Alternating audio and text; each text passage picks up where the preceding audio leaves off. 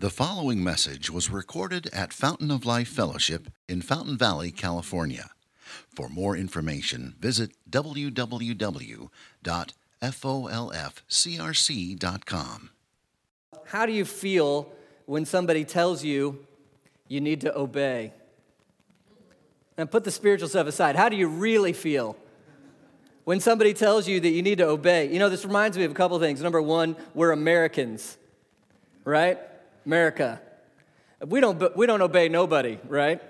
What do we do? We rebel. How do you feel about kings? No, no kings. No kings. Go away. We do what we want. You know, especially in our modern times, uh, modern American culture, I don't know what you've observed, but this is what I've observed. We, we have this deep value of being independent, autonomous, free, and the only one who can tell me what's right for me, guess who that is? That's me. And so we're told it in every commercial, we're told it politically that what you what you feel, what you want, what you're oriented to, well that's what you should do. And if anybody wants to get in your way, run over them. Right? You're free. You, you don't obey. Right? You're free. And so, even if you're a Christian, if you've been a Christian all your life, you live in this country, this culture, it can't help but rub off on you. Somebody says obey, and you're like, no, I'm a rebel, right? We don't obey. So now we need to be honest about the contrast. Honest about the contrast. The Bible's not shy about it. The Apostle Paul's not shy about it. The Christian life is one of total submission and obedience. The Christian life is one of total submission and obedience.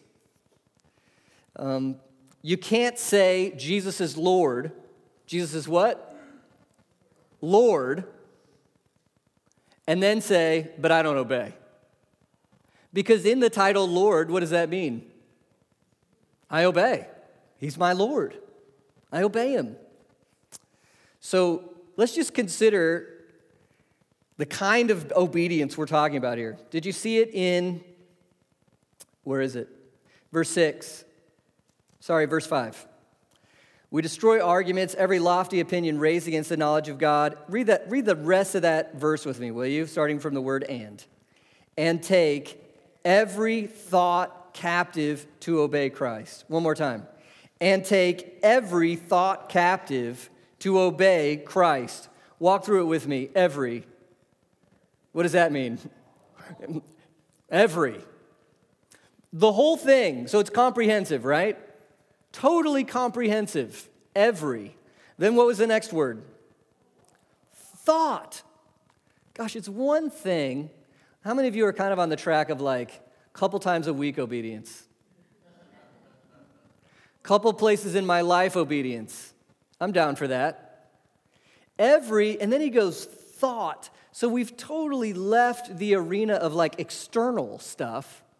I didn't just obey, okay, so here we, here we are, we're a church. Is that a command of God to be a part of a local church? Yeah, it is. And you could obey. And then you could say, hey, I obeyed God, I made it to church.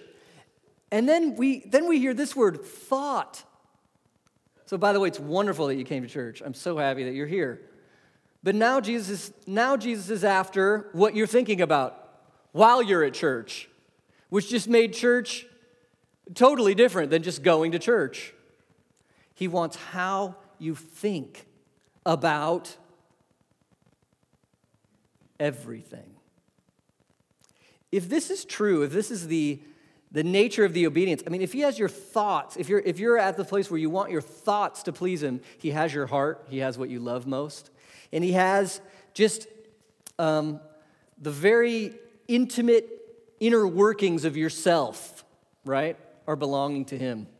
So, what kind of obedience is this? Um, it's hard to come up with a word. It's, it's everything. It's your deepest self belonging to Him. Every thought captured or captive to Christ, to where, to where the obedience we're looking for is our, our emotions, our assumptions, our considerations, our responses, that our goal with every piece of that would please Jesus because He's our Lord. Now, that's something right there, isn't it? That is something. So, what are we supposed to do with this? Um, how many of you have made it to this level so far? Good, good. Um, not close. So we, so that means how many of us in here need this?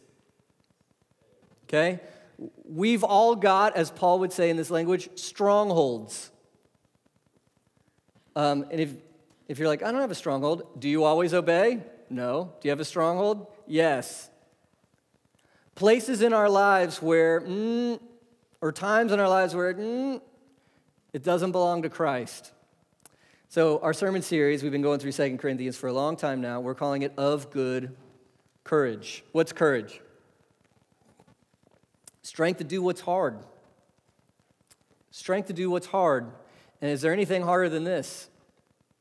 Full obedience to Jesus Christ. I think we each have areas where we're quicker to obey in certain areas of our lives than other, right? For some of us, you're better at obeying in this. Maybe I'm better at obeying in that. But for each of us, we have places where obedience, we're like, hmm, I don't know. And so, what do we need?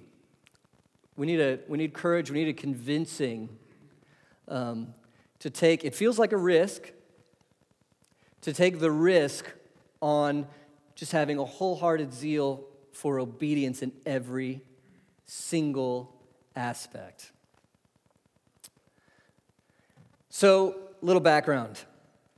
As far as how Second Corinthians works, when you reach chapter 10, you kind of reach the main event of the letter. Chapters 10 to 13 are all about a battle for the heart and soul of the Corinthian church. Uh, let me give you a picture of that in these verses from chapter 11. Look with me, 2 Corinthians 11, 2 to 4.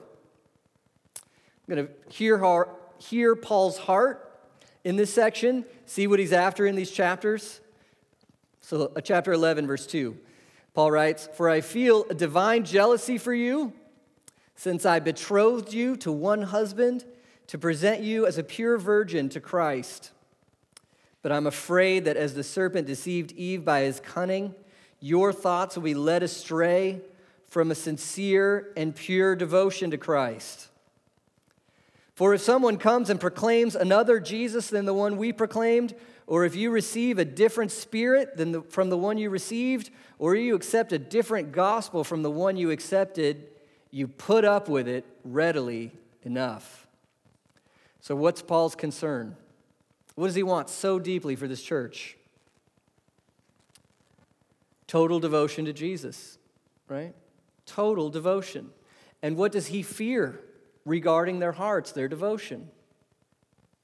Well, he uses the, the image of marriage here, doesn't he?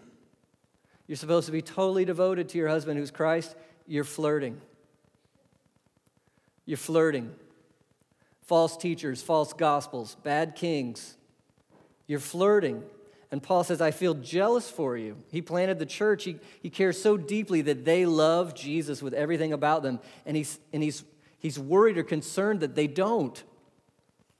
And so he's writing to, to challenge it and to encourage, right? Total devotion and obedience to Jesus. So, like I said, this is a discussion um, that lasts from chapters 10 to 13, one big argument on kind of the same thing. We're just gonna, we're just gonna grab the first six verses today and see what we can find there.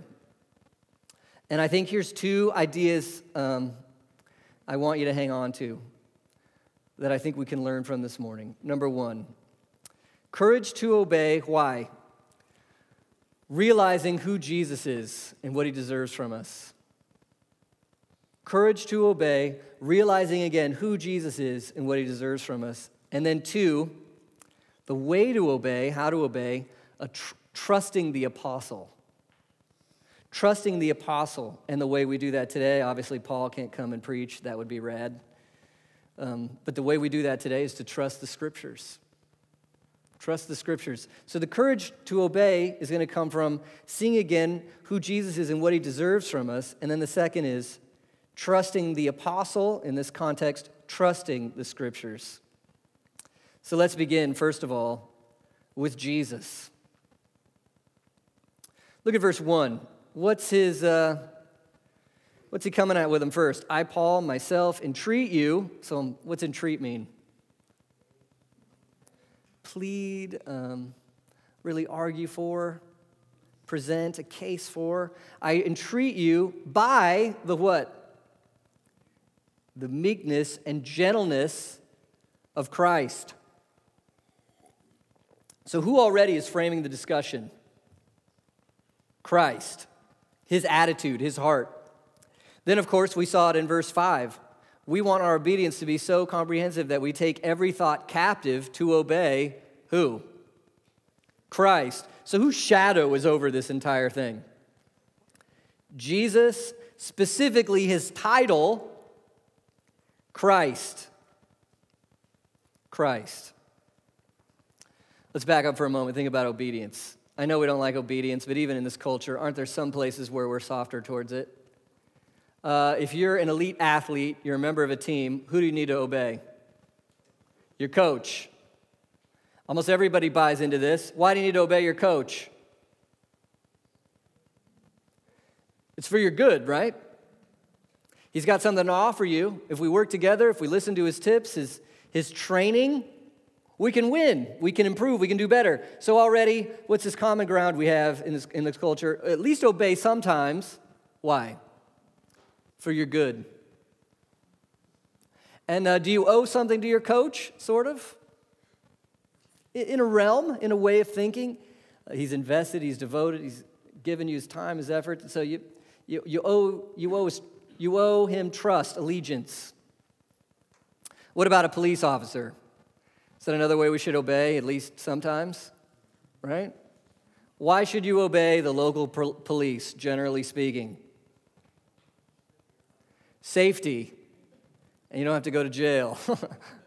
uh, the, the social order, right? About, we, we, can only, we shouldn't go that fast. We can't just take other people's stuff. There needs to be a, a social order, and isn't this for our good if the police are doing their job and we're obeying them within the proper bounds. So again, we see obedience, it's for our good. Or if you don't like police, all right, what about your progressive college professor?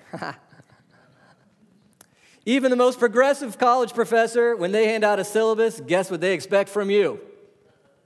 Disobey the police, but you darn well better obey my syllabus. Why?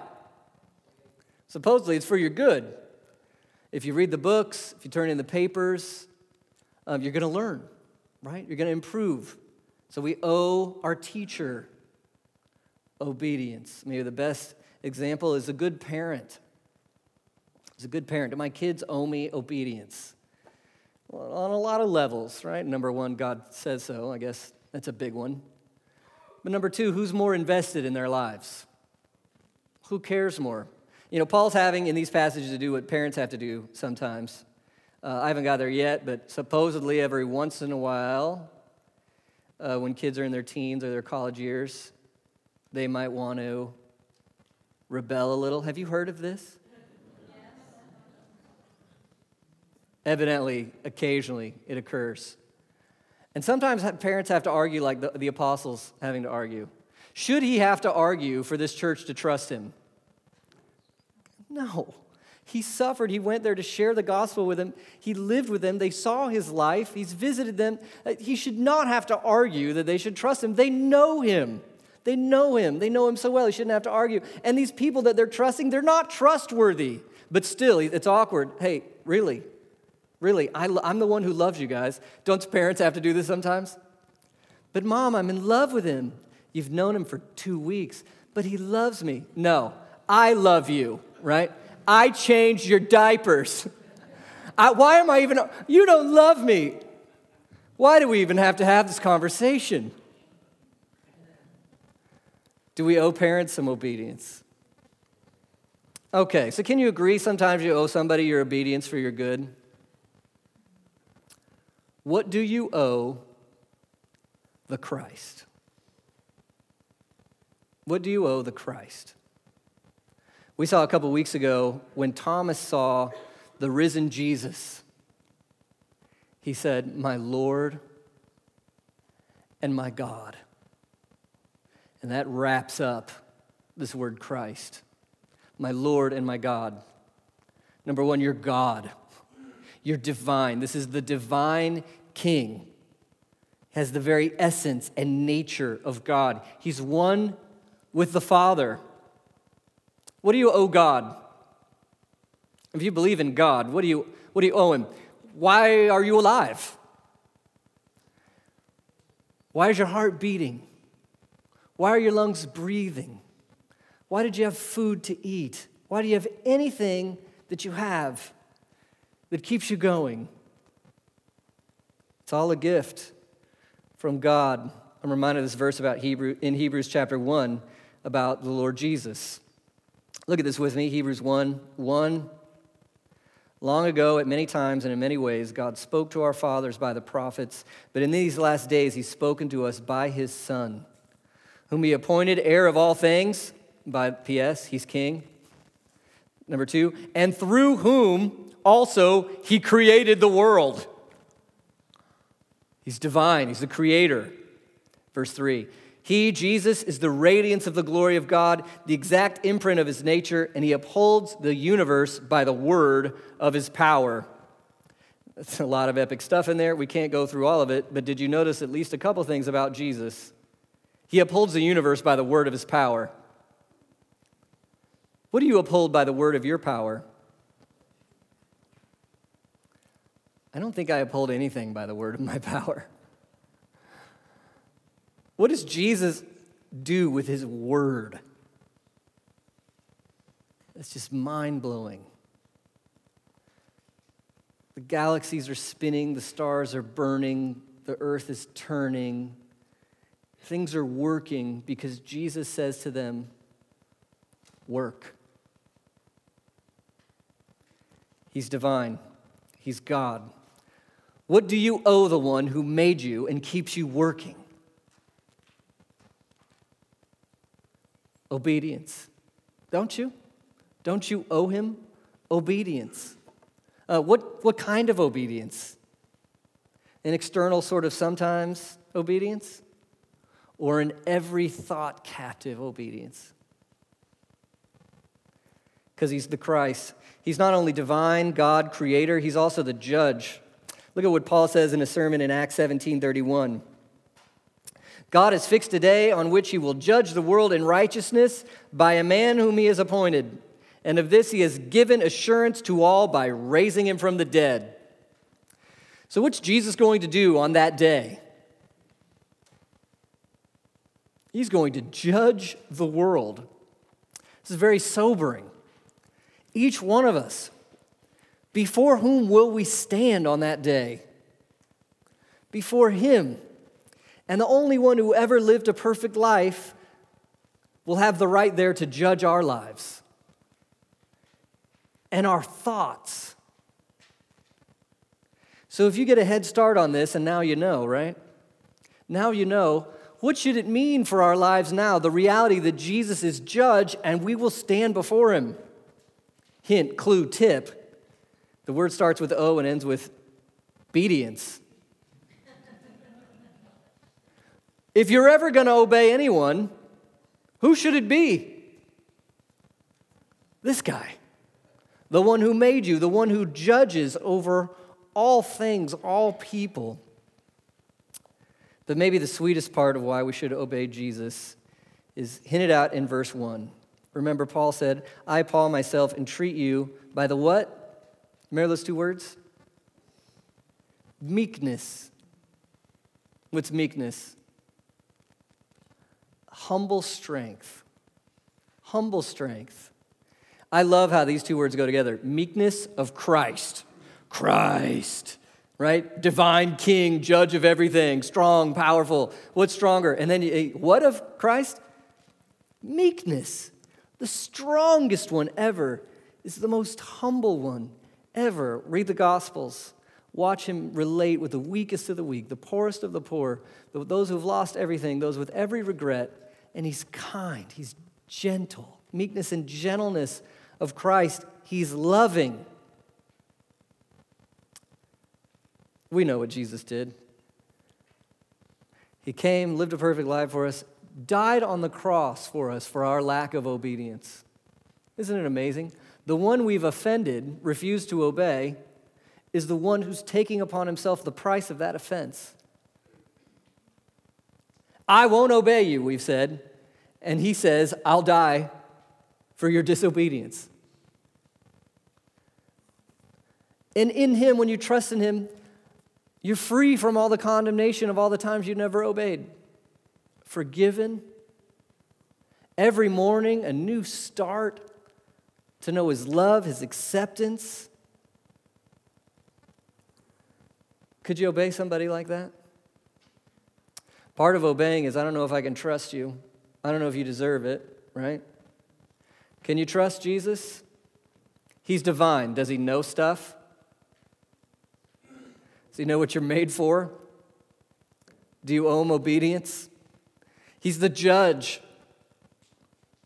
He's righteous. Is he the right guy to obey? Three, he's loving, he's merciful. Can you trust his heart for you when you look at his life and his death for you? That will give you courage to obey. Paul here seems to be bouncing off the words of the Gospel of Matthew. Look what Jesus said in Matthew 11 28. Paul brings up the meekness and gentleness of Christ. Look what Jesus said in Matthew 11 28. Come to me, Jesus says, and who gets to come? all who are labor and heavy laden. You tired of carrying this thing yourself? Tired of being your own God, following all the courses of the world that burn you out? Are you tired of this? Come to me, and I will give you what? Rest. You know that word has the sense of refreshment in it. You like some refreshment? Revitalizes you, restores you. Doesn't the word refreshment kind of have the sense of bringing you back to the way it should be. You got tired, you got burnt out, but this heals you, makes you whole. Come to me, Jesus says, I will give you rest. And then the, the irony is, take my what upon you? Yoke. Now, how many of y'all put on yokes when you need some rest? Uh, it's not egg yolk. Um, it's the thing the cows wear to plow the field. That sounds like work. Does that sound like work? When you go on vacation, you're like, I'd like, I just can't wait to strap on that yoke. Finally get some rest. It's not what you expect. But Jesus says, when you buckle up with me, take my yoke upon you, right? Two, two parts, two places, Jesus and you, tied up together. Take my yoke upon you. You'll learn from me. I'm gentle and lowly in heart. And what he's saying here is, I'm good to weak people. I'm good to those who can't make it. I, I'm tied up with you on this yoke so I can do the, the heavy lifting. And you just tag along here right next to me. I'm gentle and lowly in heart, and you will find rest for your souls. My yoke is easy, my burden is light. What do you think this means for obedience? We're scared to obey Jesus because we're afraid we'll miss out on the good life. We'll miss out on the revenge or the bitterness we owe. We'll miss out on the self pity we enjoy so much. We'll miss out on the trappings of this world. So we uh, can't obey because I'm missing out on the good life. And Jesus is telling you what's he telling you? Obeying me is the good life. This is the good life. This is what you were made for. This is what you're here for. Does looking at Jesus give you courage to obey? Look at him. Look at him. He's divine. He's a king. He's God. We owe him everything. We owe him obedience. He knows what's good. He's the judge. We will have wanted to obey him. Best of all, he's the Savior. He's loving. He's kind. He's humble. He's gentle. He's helpful. His heart towards you is, is assistance to carry you, and in obedience to Him, you will find rest and refreshment. So, if we believe this, where are we heading next? Let's obey. Let's obey. To what level? Thoughts. Every thought captive. The next question here is then well, how do you do this practically? How do you do this practically? Uh, interesting question. I had a friend once who lived in our apartment complex, and I did get around finally to talk to him about the gospel and church. He said, I love God, I have a relationship with Jesus. He said, but my church, my church is the softball field.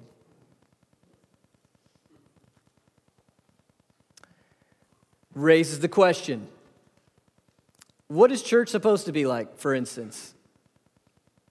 So, you know, back up. What am I talking about? I'm talking about loving Jesus and obeying him one sliver of life and how we obey him, I'm just using it for the illustration, is church. How do we know, okay, I want to obey Jesus, how do we know what obedience looks like? How do we, how do, we know what it is? That guy's like, I worship Jesus by hitting home runs.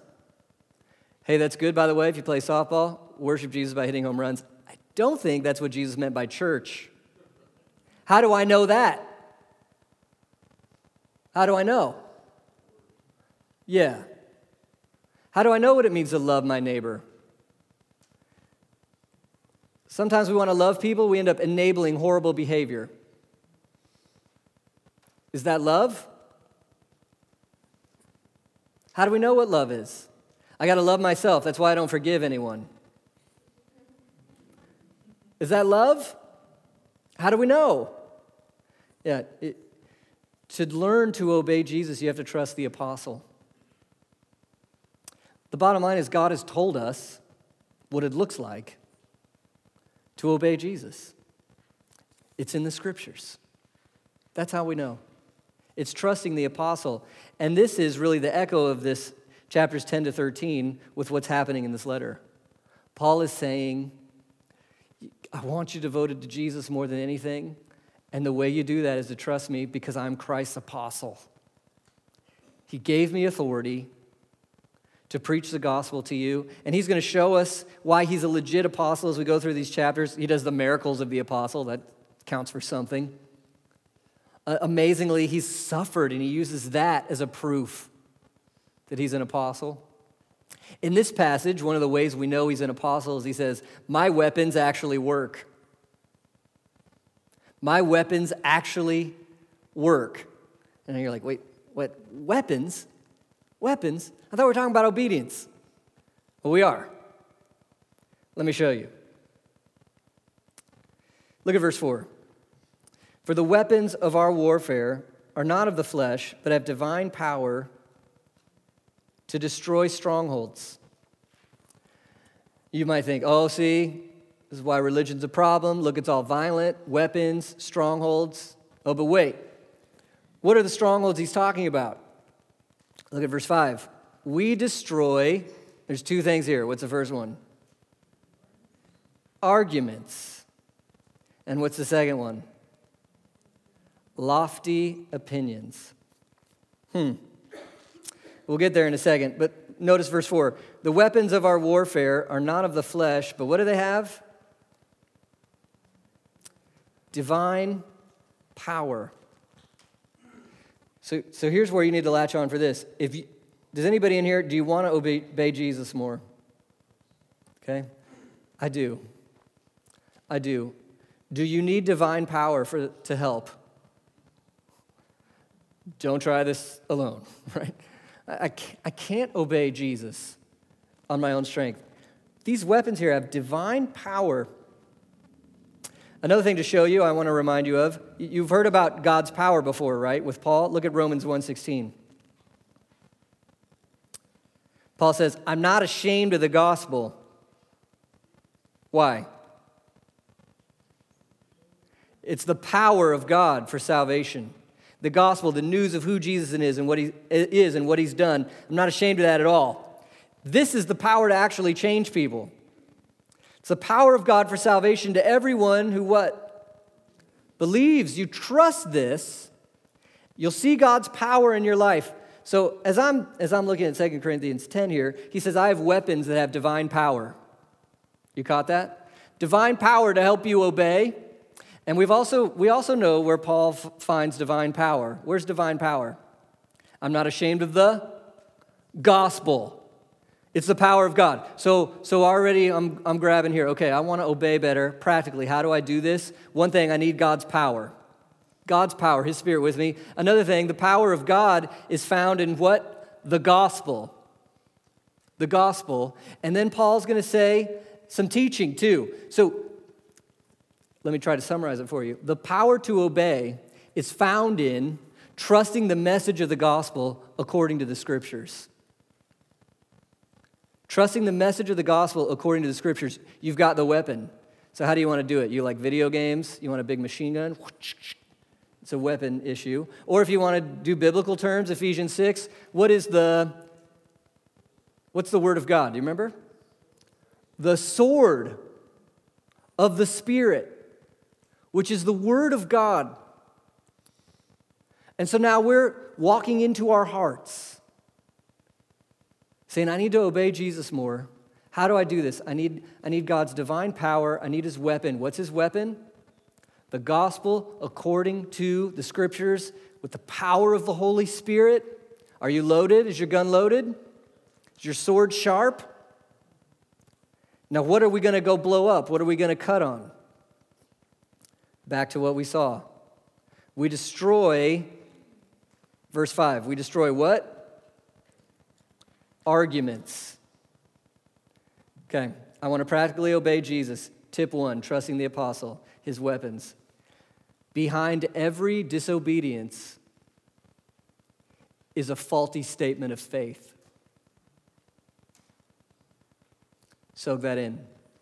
Behind every disobedience is a faulty statement of faith. You had a belief in there, an argument that you were trusting in. And that's why you didn't obey. The word Paul uses here is logismos. I, am no, you guys know more about Greek than I do, and you're like, we don't know any Greek. And yeah. Um, the reason I give you logismos, does it sound like anything? Logic. That's, that's the idea of this word. There's a logic, but it's contrary to the knowledge of God. So, what's that say about the logic? It's stupid. If God is real and He's made the world, His word is true, then any argument contrary to that is wrong. It's stupid. It's a faulty statement of faith. And it's behind every one of our disobediences. Do you believe this? You need to spend some time with the Lord. You need to, you need to get a notebook. You need to think about your last obedience. You knew it was there. And then you need to ask yourself, what was the idea, the argument in my heart I was believing in in that moment? What was it? Because there's an argument there. It's like a stronghold. If you like Lord of the Rings or something, there's a tower in the field. Um, there's a tower in your heart the enemy has, according to this image, where you disobey um, and if you want to obey Jesus, what do you need to do to that tower? You need to rip it down. And what is the tower?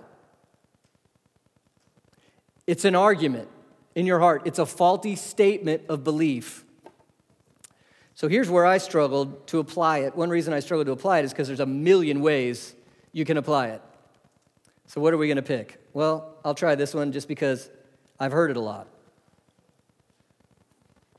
Behind every disobedience is a faulty statement of faith. You ever heard this one? I don't go to church for two reasons it's full of hypocrites and I'm a good person. You ever heard that one? Talk to someone about church and you will hear it. I don't go to church because the church is full of hypocrites and I'm a good person. Okay. What's the statement of faith underneath that argument? This first reason is I don't go to church because the church is full of hypocrites. What's the question under that? Why should someone go to church? So the faulty statement of faith is I would go to church if there were no hypocrites there. That's what the person at least says they believe. I go to church if there is no hypocrites there. Hmm. Who gets to decide why you go to church?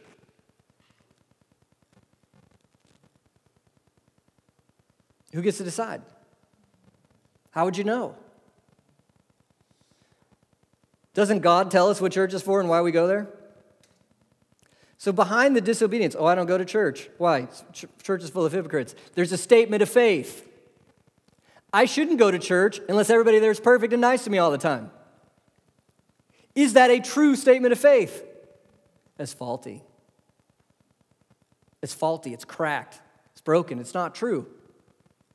The second one, and I'm a good person. The human heart is genius at convincing itself that we're good. I can't resist this illustration that I've said too many times. I was at a party. I'm talking to this guy about church and about the gospel, and his ex wife is standing next to him. Now, if anybody knows your sins, who is it? It's your ex wife. And he stood there telling me, Oh, I'm a good person. I don't need church. And I was actually able to look at her, and she was honestly about like this.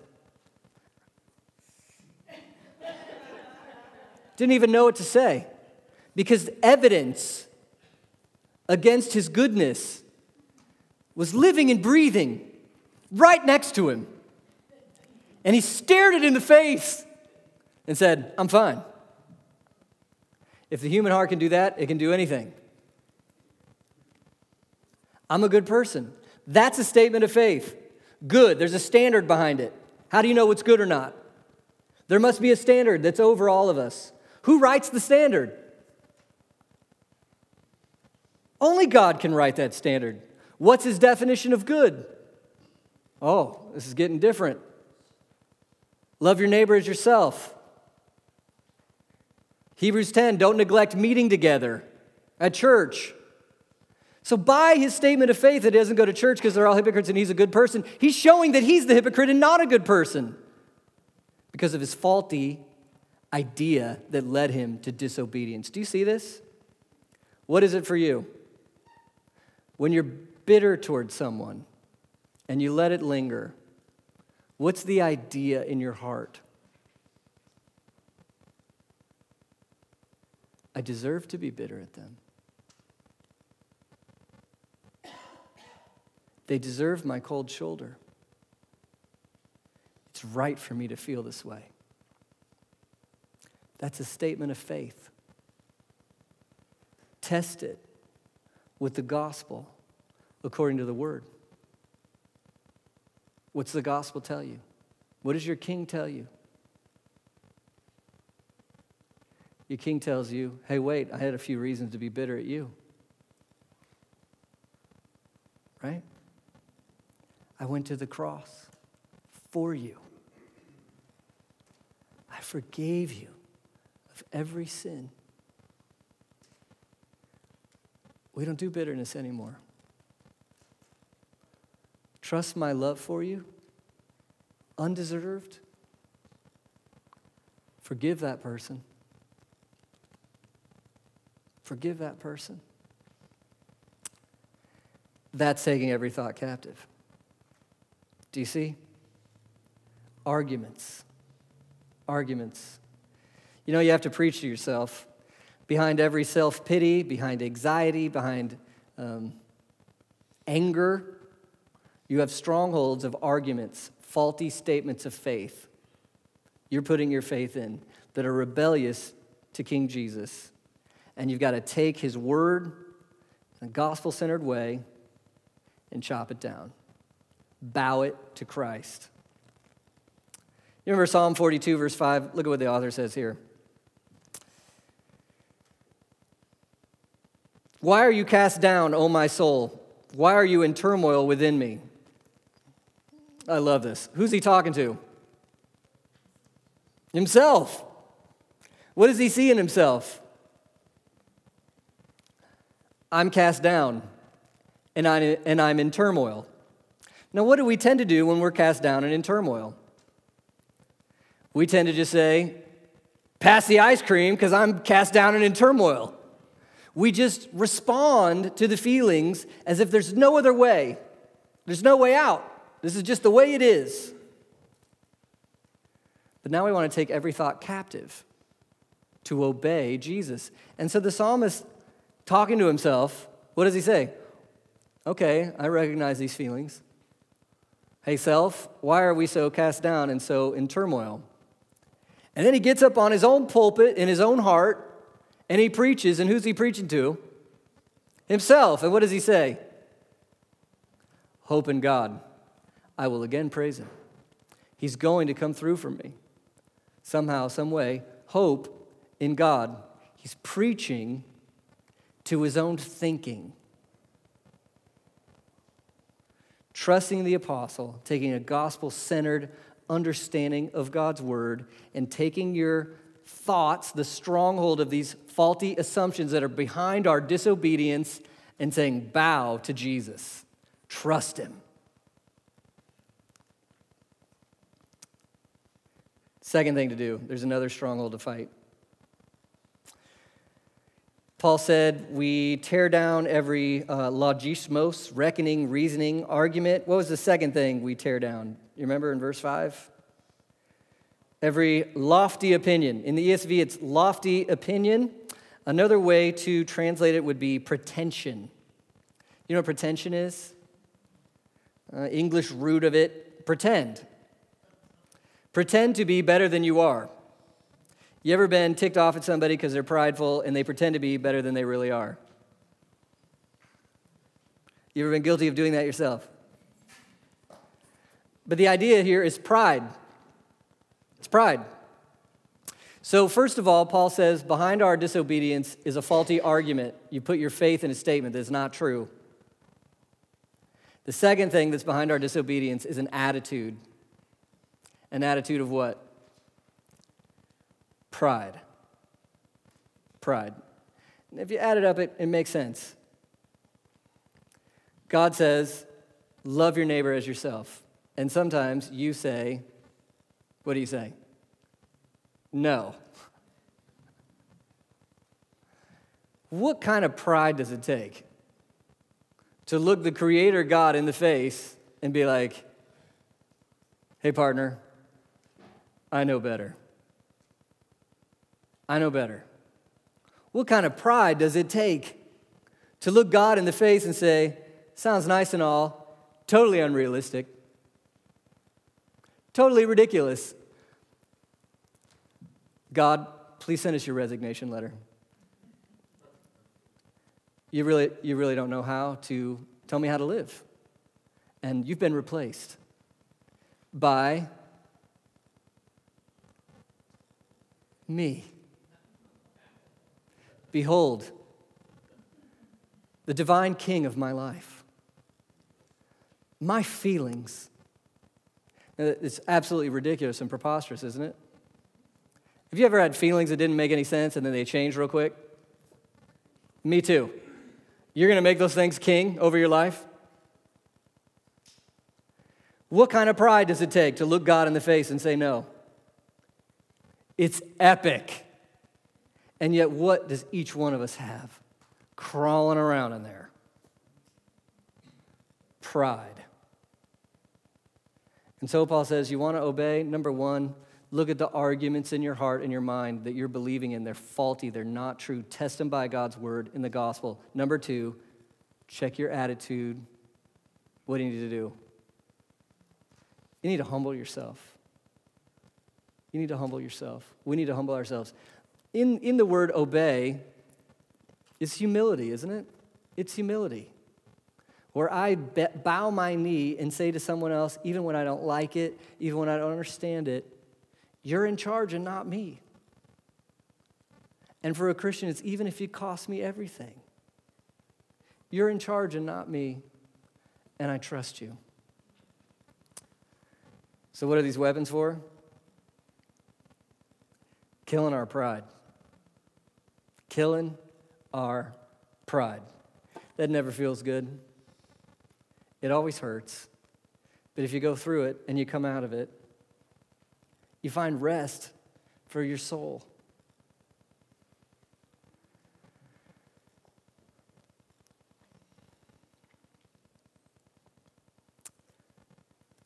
So, as we think of these things, we shouldn't go out of here saying, on one hand, I can have Jesus as king, or on the other hand, I'll just have no king. Because look at Romans 6 16. Romans 6 16. Don't you know that if you present yourselves to anyone as obedient slaves, you're slaves of the one whom you obey, either of sin, which leads to death, or obedience, which leads to righteousness. So the question for every action is not whether or not you have a king, right? What's the question? It's who's the king, and do they deserve to be the king? So if you're living for independence, can't that make you a slave? If you're living for status or what a certain group of people think about you, doesn't that make you a slave? If you're living for self or for pride, you actually become a slave to your own desires. The question is who's the true king? Who's the good king? Who's my king? And we want to bow the knee to Jesus. And again, who's better to trust? He's divine, He's the judge. Not only that, He died for you. Here's where the cross can do it for us. What do you see in Jesus on the cross? I've disobeyed and it's ugly. But what else do you see? I'm loved. I'm loved. And when you see that, don't you find some courage to obey? So, see who Jesus is,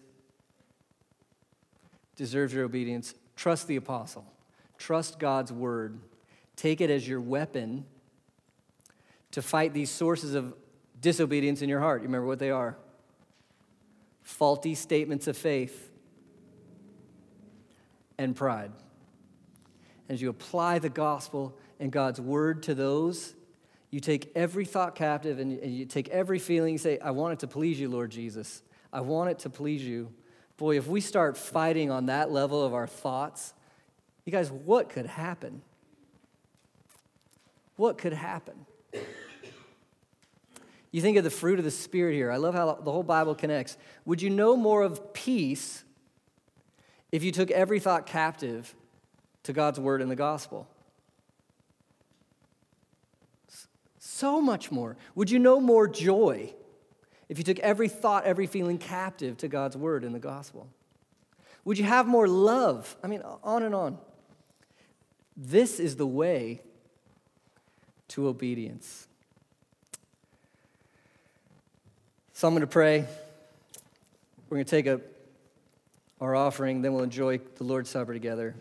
But as we pray, hey, pray with me. Let's bow our knees to Jesus. Let's trust his word. Let's strive for obedience. Let's pray together.